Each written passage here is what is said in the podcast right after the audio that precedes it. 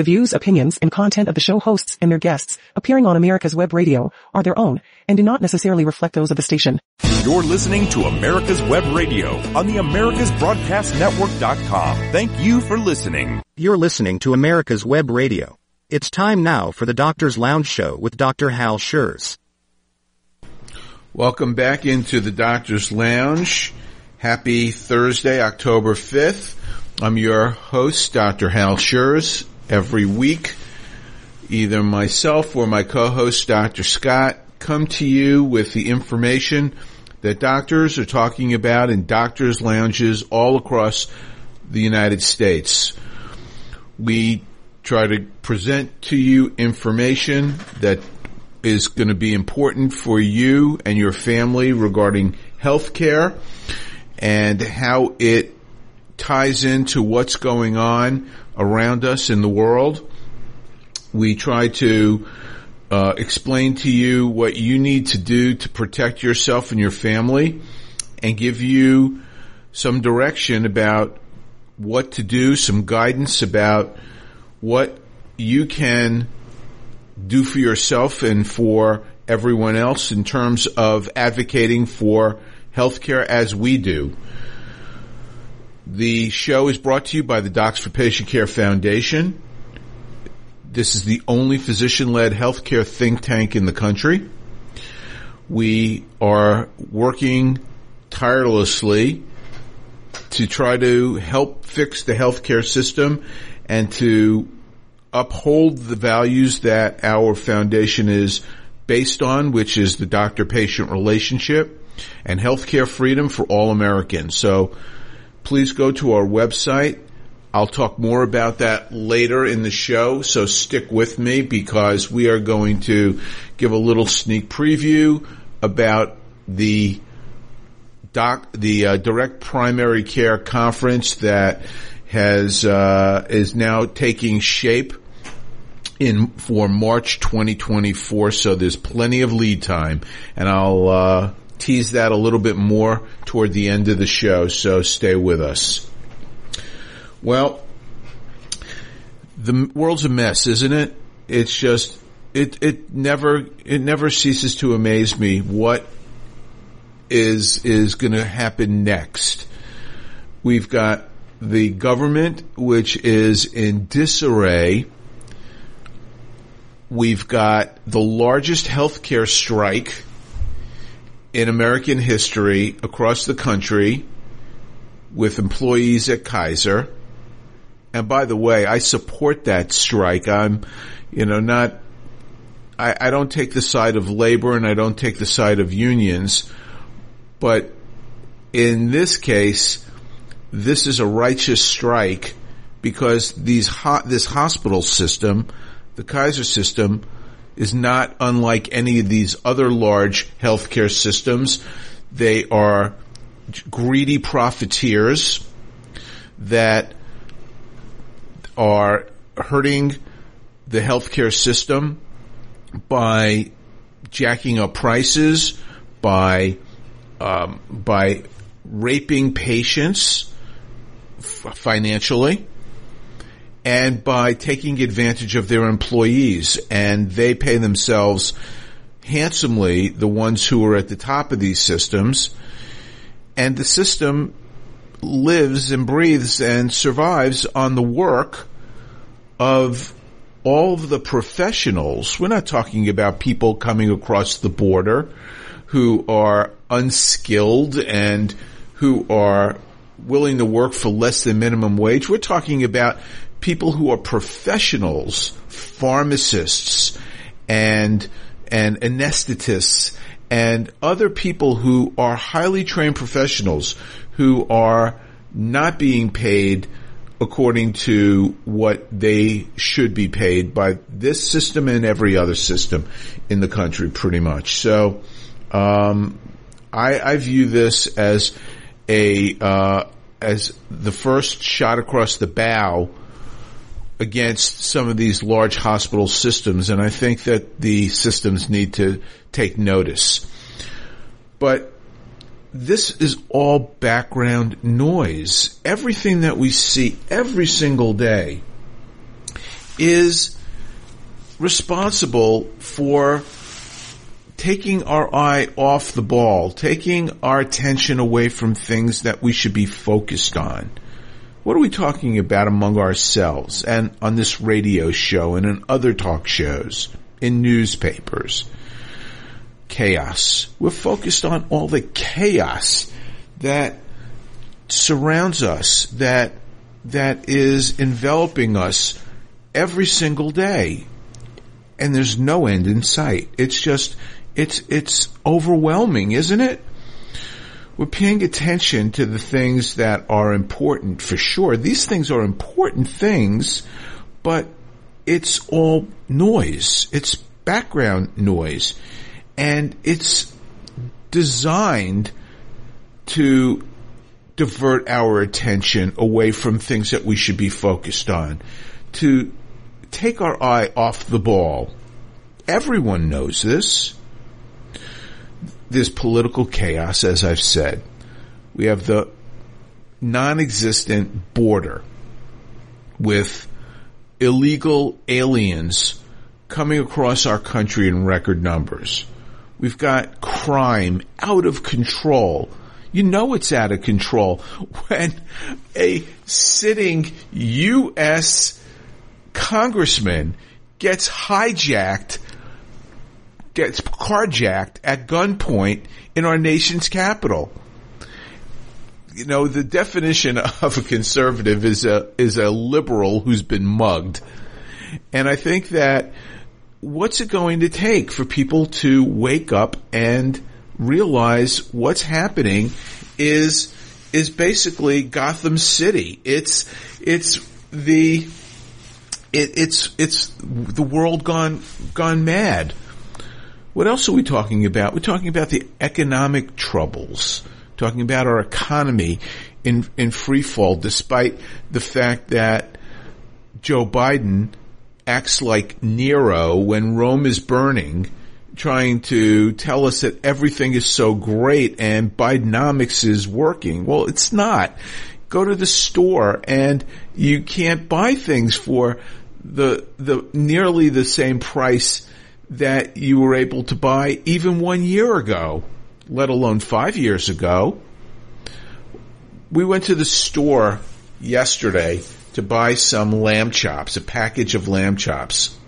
And a couple of years ago, that package of lamb chops cost $13. Yesterday, it was $25. That's just one of so many things that is wrong with our economy right now. We are in free fall. What else do we talk about? We talk about all the international threats. And it's, it's one after another. Um, you know, I can, I can tick it off in every, in every corner of the world where the U.S. is involved. We are losing ground because we have no leadership and the rogue nations around the world see this and they are taking advantage of us. The U.S. has been the source of strength and stability for the world, for the world order since World War II. That's no longer the case. These are the things that we're talking about. We are presented with polls of all sorts every single day. These polls instruct us, they guide us, they tell us what Americans are most concerned about. And as a result, it influences our way of thinking about things. You know, people are concerned about the border. People are concerned about the economy. They see these polls and it reinforces the things that are happening around us and it's fuel to the fire. It's, it just, it just is a vicious cycle that makes this, it escalates this. It makes it worse and worse. Nowhere on this list of things that Americans are concerned about are the things that actually affect us, affect our lives every day as Americans. Healthcare. Healthcare is one of those things. You know, we talk about healthcare on this show. We focus on healthcare. We try to tie in what is happening around us and the impact that it has on healthcare, on your healthcare, on the future of healthcare. But we're not interested in that right now because of all the other fires that are going on around us. The education of our children. That's, that's in shambles right now. Nobody's really focused on that. Again, because of all of this background noise that has, has, um, just sucked all the oxygen out of the room. Crime and safety has made it on this list. That's something that affects us every day. But why has it made it on the list? It's made it on the list because we have hit rock bottom. We are at the very tipping point of our society falling apart because we are not safe anymore in any major city in this country. And now it's bleeding into the suburbs and beyond. We've hit rock bottom with that. And so when things hit rock bottom, that's when it gets escalated, elevated to a place where you're going to pay attention to it. And it makes the list. It would be a real shame if healthcare makes the list because we've hit rock bottom with healthcare. But while you're asleep at the wheel, while everybody is no longer paying attention to that, things are getting worse and worse. We were paying attention at one point in 2008, in 2010, when Obamacare was being talked about daily on every radio show in the country. We talked about it in 2016 in the presidential elections and even in 2020. Nobody's talking about it today. Why is that? Well, it's because there are other fires around us that need to be put out lest the house burns down. And it's burning down, folks. We're no better on this show than they are in mainstream media or in the newspapers or on talk radio shows around the country. I've been distracted by this just like you have. These issues are pulling my attention away from my focus on healthcare and the healthcare system and the problems facing it. And the way things seem to be getting worse as time goes by, we're eventually going to have to focus on healthcare more and more because it's going to affect every single individual. What are the things we talk about on this show that tie healthcare to societal stuff that's happening? We talk about transgender, transgenderism, and wokeness. We spend a lot of time on this show talking about COVID and the massive COVID misinformation scam and all that's happened as a result of the pandemic and the blowback and the vaccinations and the masking and everything else. We spend our time on this show talking about diversity and equity and inclusion, DEI in healthcare, and how this entire way of thinking is dragging healthcare down and ruining it. We spend time discussing the deterioration of the medical education system. And why is this? Because of equity and inclusion and diversity and political correctness. And shame on us. We should not get distracted and fall into this trap but it's difficult to avoid these subjects. It's hard to talk about something that is as important as it can be, as important as anything is, but is not a raging fire. It's just a little smoldering little kindling of, of sparks right now, but it'll get there. I promise you it's going to be an inferno if we don't pay attention to these things and if we allow inertia to take its place and allow healthcare to just travel down the road that already is going in. Now, there are people in Washington who are trying to pay attention. Well, that just got completely blown up a couple of days ago with the eight rogue Republicans who just decided to throw the Republican party into chaos and screw everything that has happened in in Washington with regard to every positive positive thing that's happened. And there are positive things that are happening.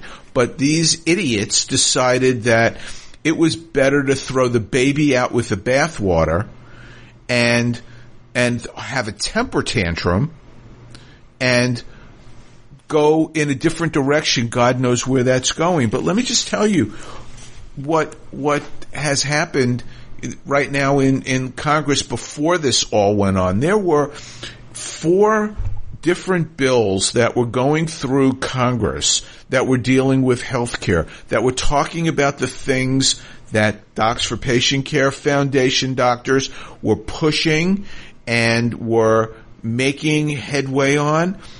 Let me let me uh, kind of toot our own horn.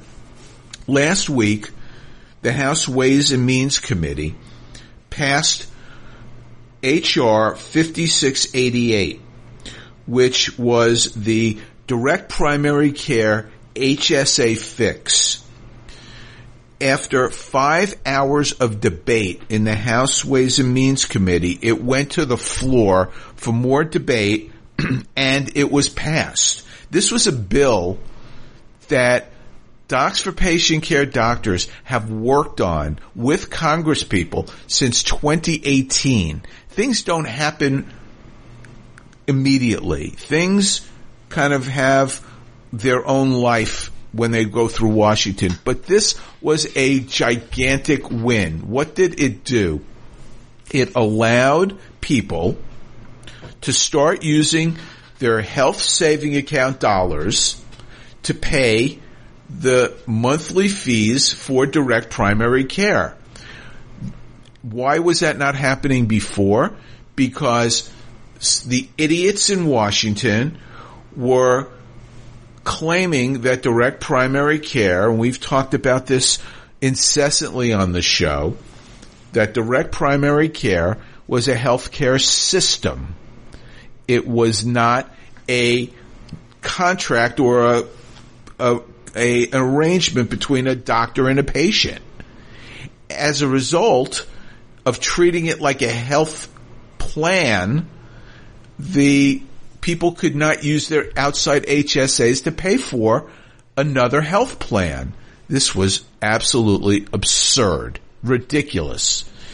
It took five years to twist arms, to cajole, to present data, and make people on both sides of the aisle recognize the the fault, the folly of their logic and get them to agree that this was better for the American people, for their health care, for their ability to control their own, their own, um, health care costs.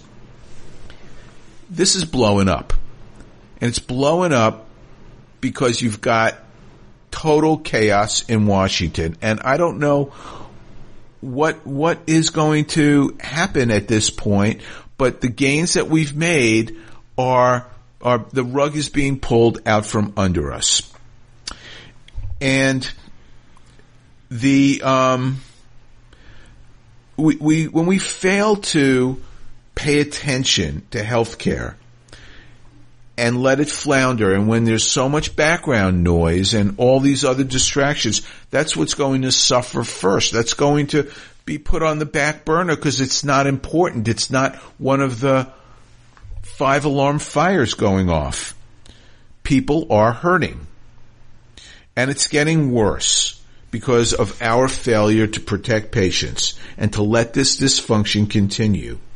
And it spirals downward and downward as the special interests who control healthcare and as the um, hospital systems and the insurance companies and everyone else who is making big bucks on the dysfunction continue to rape and pillage us financially and hurt patients. Now this is not because Obamacare was not stood up properly as many uh, in, in the Democrat party would tell us. This is a subject that's completely different. The Obamacare issue is worthy of another conversation, another show, which I'm not going to get into today. What I am going to talk about is our reliance on healthcare insurance. You know, most Americans in this country rely on some form of medical insurance and it gives them peace of mind when they know that they've got medical problems. I'm insured. Great. I'm covered. Well, the truth is that too often health insurance hurts patients just as much as it helps them, maybe worse. Instead of serving as a bridge to needed medical care, it becomes a barrier. You know that I like to cite articles that I read in the healthcare news from the uh, Heartland Institute, and that's you know what what I am paraphrasing. I'm talking about some of the articles that have been in this last month. You know, they they do a great job of focusing on things in healthcare that you wouldn't find anywhere else. So I, uh, I, um, highly recommend people go to their website to find the healthcare news or subscribe to their newspaper. Um, and it will really help um, refocus your attention on some of the healthcare things that are going on that that uh, you wouldn't ordinarily be hearing about other than on this show or in other um, periodicals like the Healthcare News. But getting back to insurance, a recent study that was done by the Kaiser Foundation reported that most insured patients don't even know what their health plan covers. They know they've got insurance, but they know nothing about their health plan. They may know what their copays are or their deductibles are, if that much, but that's pretty much where it stops. Now, follow me with this. If the average um, employer-based health insurance coverage, an employee who has a family and their their their employer covers their health insurance, that health insurance costs about a little north of $21,000 a year. That was back in 2020 when this data was last looked at. Of that $21,000 plus, the worker, the employee picks up on average about $5,600 towards that. So that comes out of their paychecks every month. That's the deduction that they pay toward their own health care. So the employer picks up the remainder, about $16,000 a year. Now, if 87% of the insured households don't even satisfy their annual deductible, that means that most people are paying for a majority of their healthcare costs. If you're paying $5,600 towards your health care from your employer. And let's just say you have a family deductible of $6,000. You would have to pay almost $12,000 out of your own pocket before your insurance paid a penny. And people don't understand that. They don't realize that. They just say, well, I've got insurance. That's great. I'm covered. So it's really hard for people to understand that they are paying for a large chunk of their health care. And they're paying so much because of all the dysfunction in the system. And we'll, we could talk about that later on if we've got time. But that's one of the fallacies about insurance. The take home message is that insurance is not paying as much as people think.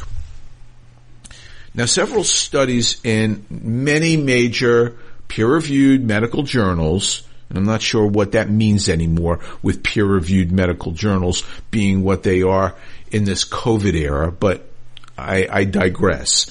But several studies have indicated that many insured patients with high deductible health plans don't go see their doctors. They delay it or they don't do it at all or they don't get timely care. They wait till some, some problem has escalated. And in one study, 38% of adults with deductibles of $1,000 or more reported not filling a prescription or not getting needed specialty care or skipping a recommended test or follow up We're not visiting a doctor or a clinic when experiencing a health problem. I have a friend who is on one of those medications that you see advertised on TV all the time for controlling type 2 diabetes. You know, a lot of people are using them for weight management and because of that, the um, insurance companies ha- are not covering them and they're making people pay out of pocket a fortune. So uh, my friend who, who is, falls into this into this uh, category of people who have good insurance, but their insurance won't cover it because they've jacked up the price on this, can't afford to do it, so she's not taking that medication. This is somebody with a job, with a good insurance, smart, educated. This is this is happening all over the country. Um, 52% of patients in this particular study reported carrying medical debt on their credit cards. So if their insurance is so good, why do these patients need to carry medical debt on a credit card? Why would patients with good insurance avoid getting medical care? Ask yourself these questions. This is real problems that we're not talking about today. A recent study conducted by the American Hospital Association, again, uh, truth be told, I'm no fan of the American Hospital Association, but they reported that 62% of insured patients say that someone in that household experienced an insurance related barrier to treatment over a two year period. And many people got sicker because of that as a result. And this is because of prior authorizations for treatment or denials of treatment. An insurance company trick, a contrivance designed to, to control their costs and making it more difficult for patients to access care. And this is insurance company profiteering at, at the root. And again, these are patients. You've experienced this. People who have insurance who can't get a test done. So what happens? They have to call their doctor. And the doctor has to spend hours on the telephone trying to get a approval for a test that should be a no-brainer. Now there are a couple states that are trying to fix this with the passage of legislation that um, that gives uh, certain providers gold cards, which means that if they fulfill certain criteria, if they've met certain metrics, that the insurance company cannot deny the the tests that they order. They can't um, ask for prior authorization for the tests that they order. If these doctors who are good citizens, who are doctors who have proven themselves, get the gold card, they bypass the insurance company noise. This is the kind of thing that we should be focusing our attention on in legislatures around the country and federally instead of all this other background noise that we are dealing with. David, I think it's time for our hard break right now, so let's do that.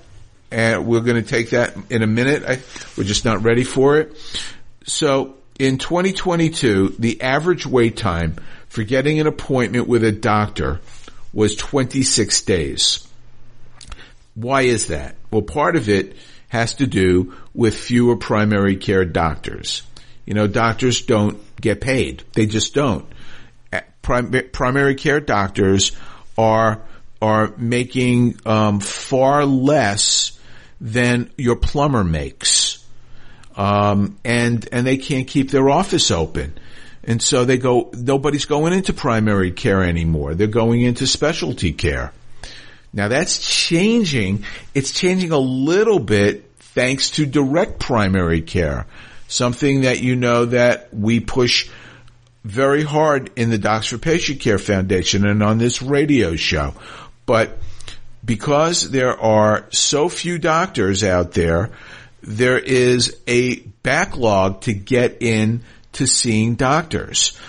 And this is a, a huge issue with insurance companies who have even smaller panels of doctors who are um, able to see the people insured on that plan. We're going to take our break now, and I'll get back to this. I'll reinforce this issue in the second segment of the Doctor's Lounge. Stay with us so you can hear more about our upcoming um, uh, direct primary care conference.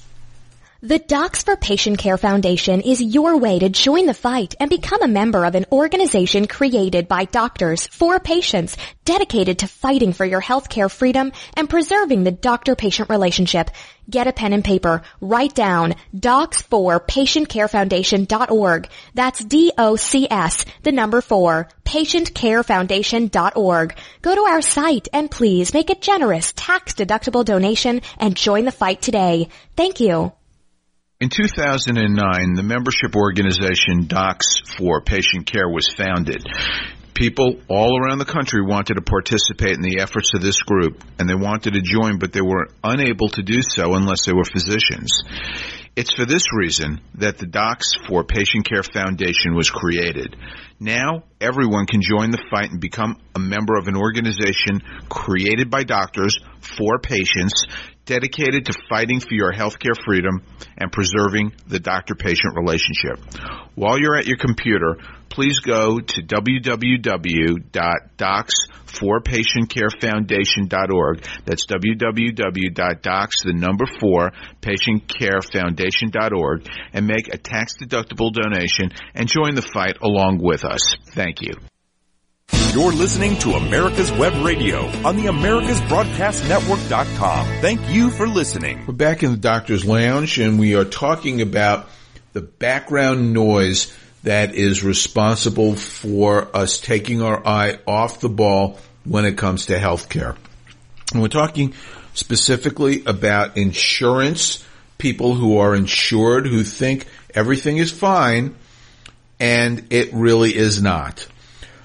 We're talking about how difficult it is to get into see a primary care doctor if you've got insurance. And that's because there aren't enough primary care doctors to take care of people. And the insurance plans have panels, the closed panels of HMOs. And so you can't go outside that panel. So you've got to wait even longer to see one of those doctors. I have a friend who has two children and they couldn't get in to see a doctor. Their children are grown-ups. They're in their late 20s or 30s. One of the perks that's still left for doctors like me is to be able to help my friends who can't get in to see doctors. And I can pick up the phone and call one of my friends and say, would you go ahead and take this, these patients into your practice? And they'll get in within a week or two. Most people don't have that luxury. They have to wait.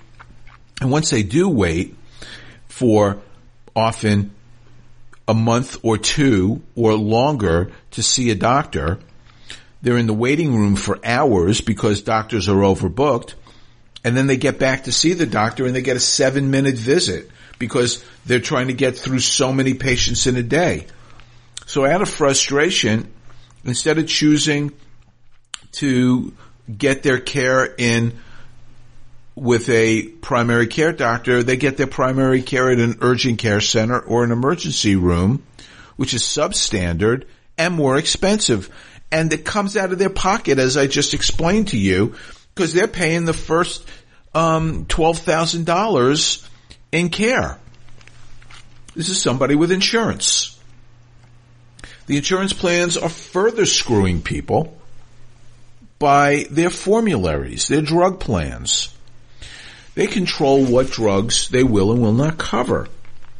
An insurance company will change their formulary based on how much it costs them or how much money they can make, not taking into account which medications are the best ones for patients.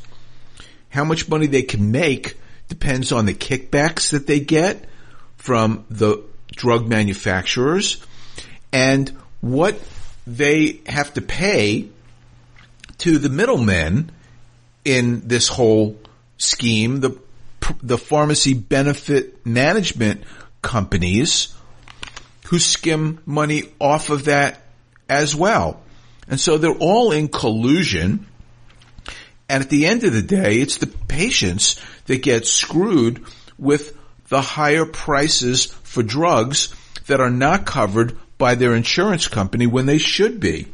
And many times patients are on a drug and they go to get it refilled and they find out that the drug is no longer on their insurance company's pharmacy.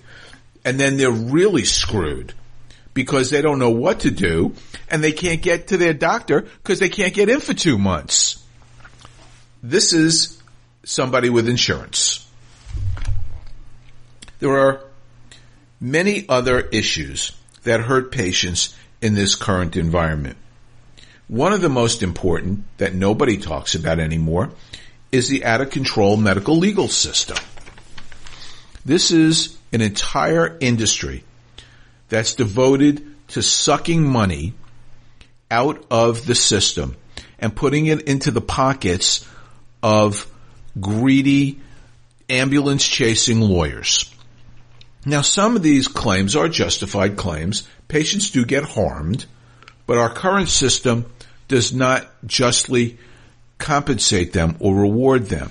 And in many time, in many cases, many of these patients get just a fraction of an award and the re- remainder of it goes into the system that is fueling this, the, the lawyers and the expert witnesses and, and all the rest of the people that are involved in this scam.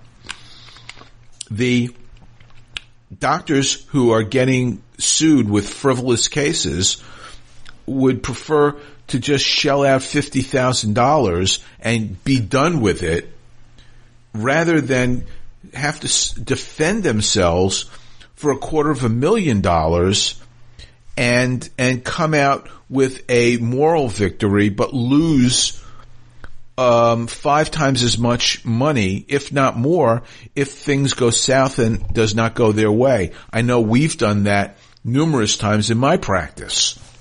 It's disgusting and it just eats me alive, but it's a business decision. And this is harming patients and we're allowing this to happen.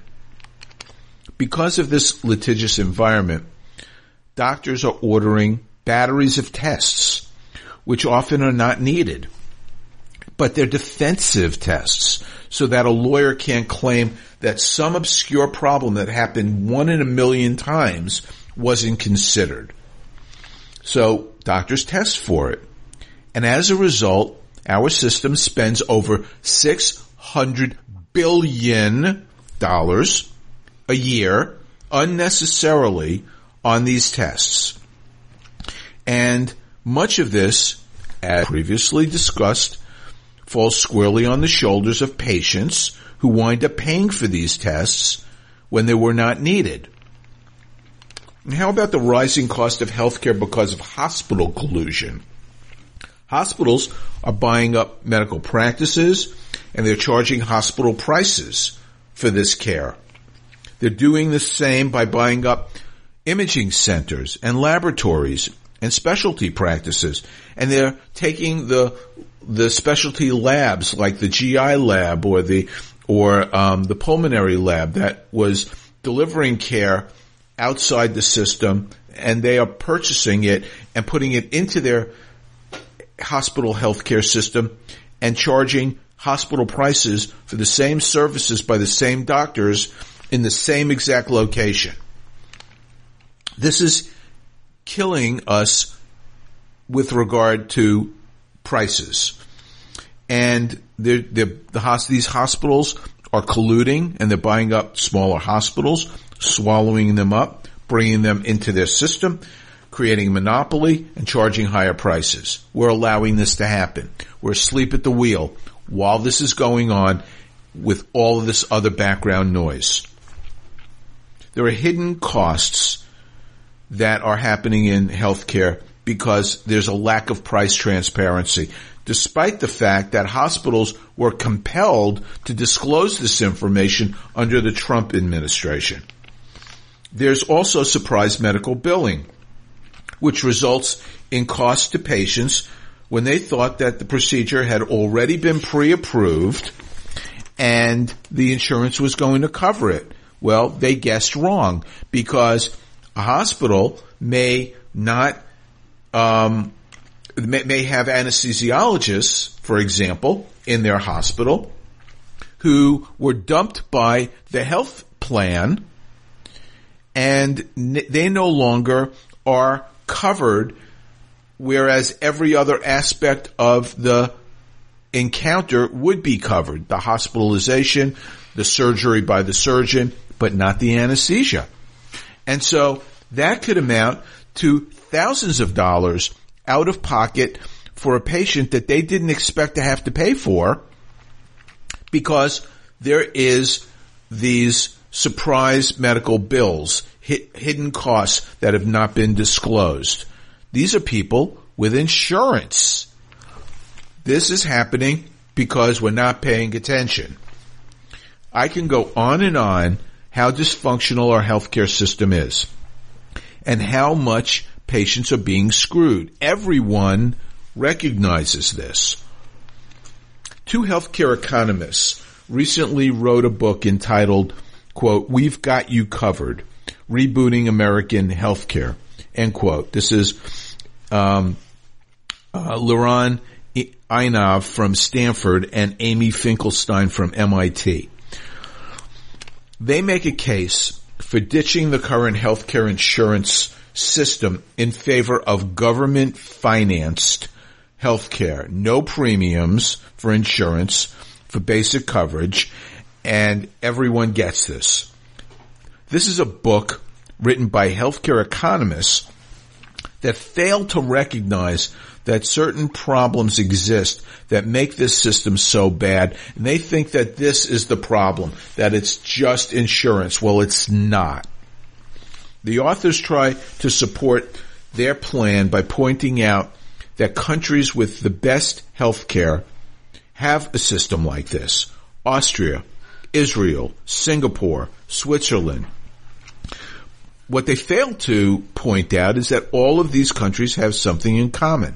They are small, they are homogeneous, and they all have a social contract with their with their um, uh, citizens, very high taxes, and they get much covered. Well, the U.S. has become a social welfare state where only 10% of people are paying um, 75% of the taxes.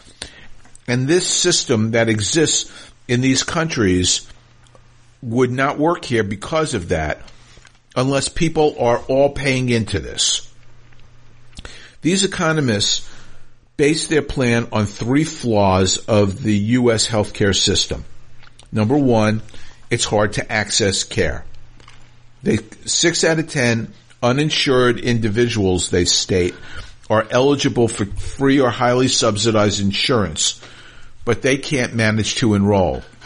Well, that's not the fault of the system. That's a fault of the poor education of the people who should be able to access our healthcare system. So that is a, a, a specious argument. The second argument is that healthcare insurance doesn't last.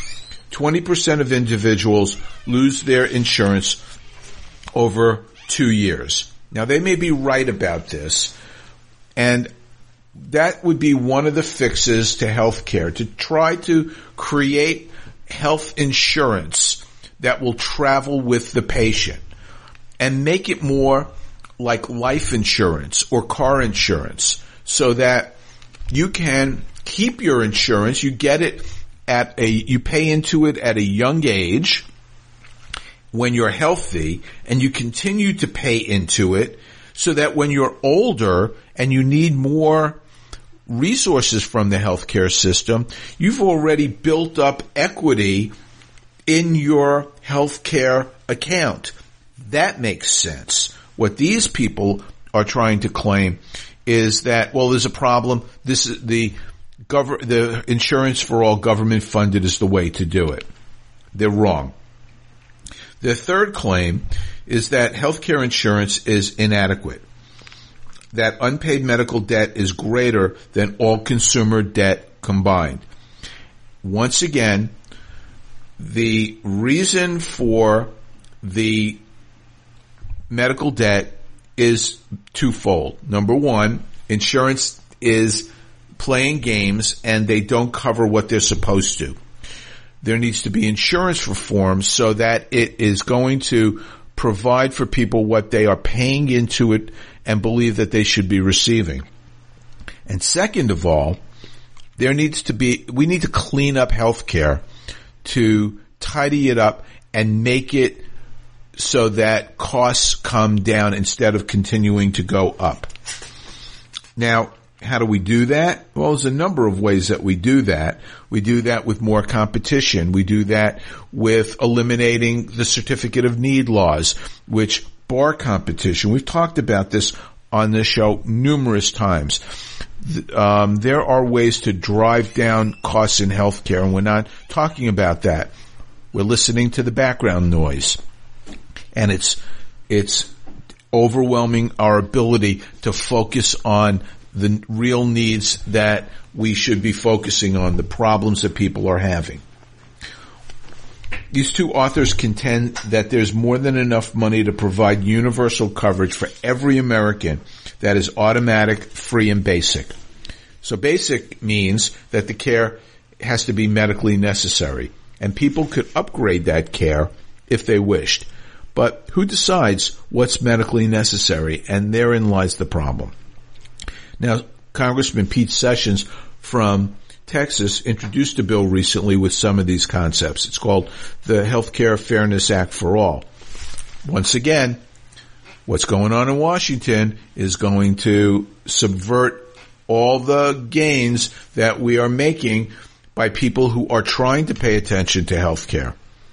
Now this bill would eliminate all federal tax and spending subsidies for private insurance with a tax credit, giving every American an equal amount of money towards their health care. And the health plans would then be forced to compete to provide this quote basic coverage. And then people could add their own money into this system to cover care that is considered non-basic coverage. Now, there are a number of problems with the um, Einav Finkelstein approach and also with the sessions plan. The biggest problem is that patients have no skin in the game. They are not incentivized to be better healthcare consumers. You know, this can be achieved by supporting and expanding health savings accounts, which incentivize patients to shop and to become better consumers. But unfortunately, the Marxists, the leftists, the Democrats in Washington don't want that. They don't want to give you more control. They don't want you to be a better consumer. They want the government to be your daddy. They want you to depend on the government for your health care so that they can say what they will provide and what they will cover. And then it won't matter what kind of consumer you are because you'll be waiting for six months for a knee replacement if you even qualify for that. The economists who wrote this book fail to understand how insurance is different than health care. Insurance does not equal health care. Health care is the contract between a doctor and a patient. Period. End of story. What Docs for Patient Care Foundation believes and fights for. The solution lies in more doctors providing better care. And what's the best way to achieve this in primary care? Direct primary care. And why is that? Because it is better care for the patients. It is more predictable for the doctors. They don't have to fight with insurance companies and they don't have to fight with hospital systems or any other bureaucracy. It is a contract, an agreement, an arrangement between doctors and patients. And we need more and more of that and get back to where healthcare used to be when patients got better care. People want you to believe that they got worse care in the past and that all of these innovations lead to better care. That is not true. People got better care when their doctors were more engaged with them and they were they were um, spending more time with them and they were more concerned about helping to get them well instead of trying to get them out of their office. Let me um, spend the next couple of minutes talking to you about our upcoming direct primary care conference. So this conference is one that we have um, every every year we were having this, and it is um, going to be in Orlando, Florida, March 14th to 16th, 2024. Now that gives everybody adequate lead time to get to this conference. Let me say that I know that this this um, radio show reaches a lot of people who are not going to have any interest in going to this or have a place coming to this conference, but many of the people who do listen to this show are in healthcare, and um, this conference is going to be like no other conference. It is um, we're we're seeing the direct primary care movement grow exponentially. In 2022, there were more than 2,000 direct primary care practices in the U.S. 10 years ago, there were less than 20.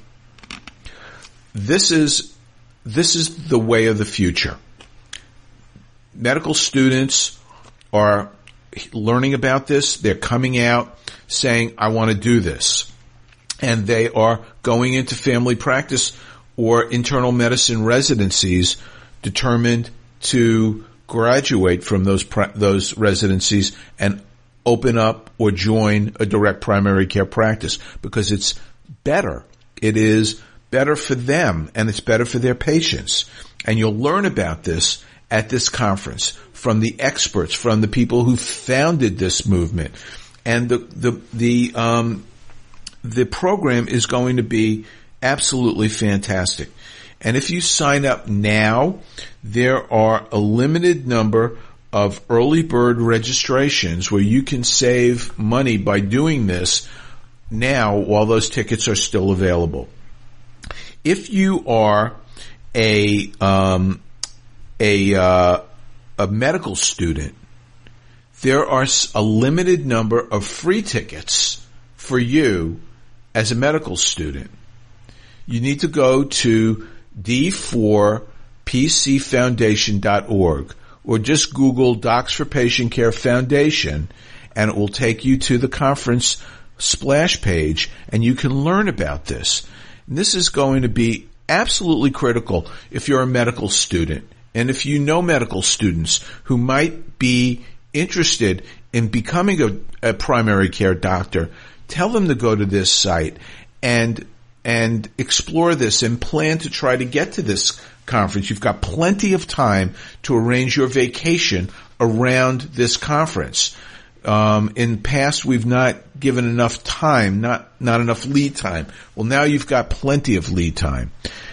If you are a individual involved in a um, in a business that would benefit direct primary care doctors um, or their patients, you can become a sponsor for this meeting. And there's a place for you to go on this splash page to learn how to do this. I had one of my friends who owns a company. I'm going to pitch his company because it's an awesome company.